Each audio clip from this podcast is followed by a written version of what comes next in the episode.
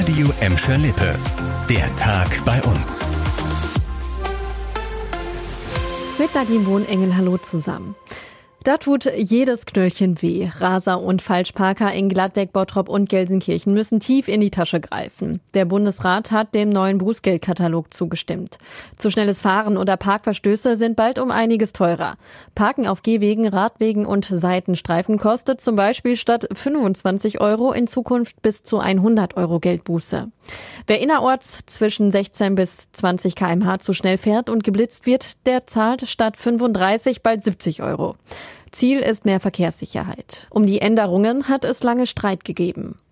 Der massive Stellenabbau beim Energiekonzern Uniper ist ein schwerer Schlag für Gelsenkirchen. Mit dieser Aussage reagieren Politiker in der Stadt auf die Ankündigung des Unternehmens. Uniper hat gestern erklärt, dass in den kommenden Jahren im ganzen Konzern 1000 Jobs wegfallen sollen.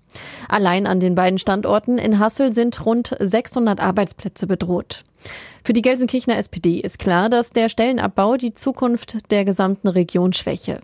Für die Beschäftigten müssten dringend sozialverträgliche Lösungen gefunden werden.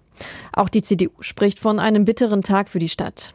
Von dem Jobabbau seien zahlreiche Familien betroffen. Gelsenkirchens Oberbürgermeisterin Karin Welge will jetzt mit Betriebsrat und Geschäftsführung von Juniper sprechen, um sich für die Mitarbeiter und den Standort einzusetzen.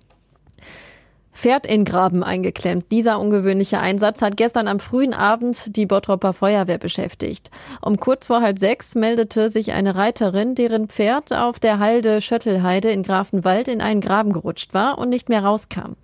Die Feuerwehr rückte mit entsprechenden Geräten für eine sogenannte Großtierrettung an. Parallel kam ein Tierarzt zur Halde, der den Einsatz begleitete. Mit Leinen und Seilen wurde das Pferd aufwendig aus dem engen Graben befreit. Insgesamt dauerte die Rettung über zwei Stunden. Laut der Bottropper Feuerwehr stehen die Chancen gut, dass das Tier keine bleibenden Schäden davon trägt.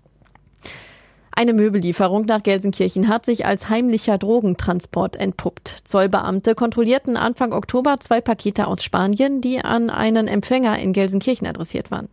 In den darin enthaltenen Möbelstücken waren insgesamt neun Kilogramm Marihuana versteckt. Um den Empfänger auf frischer Tat zu ertappen, stellte ein Kurier die Pakete in dieser Woche zu. Dabei nahm die Zollfahnder den 40-Jährigen fest. In der Gelsenkirchener Wohnung fanden die Beamten weiteres Marihuana und entsprechendes Zubehör. Der Wert der sichergestellten Drogen liegt laut Zoll bei 89.000 Euro. Immer wieder fischen die Beamten verdächtige Pakete mit Drogen aus dem internationalen Versand. Über den Postweg würden sich Käufer und Verkäufer in trügerischer Sicherheit wiegen, heißt es. Das war der Tag bei uns im Radio und als Podcast. Aktuelle Nachrichten aus Gladbeck, Bottrop und Gelsenkirchen findet ihr jederzeit auf radio und in unserer App.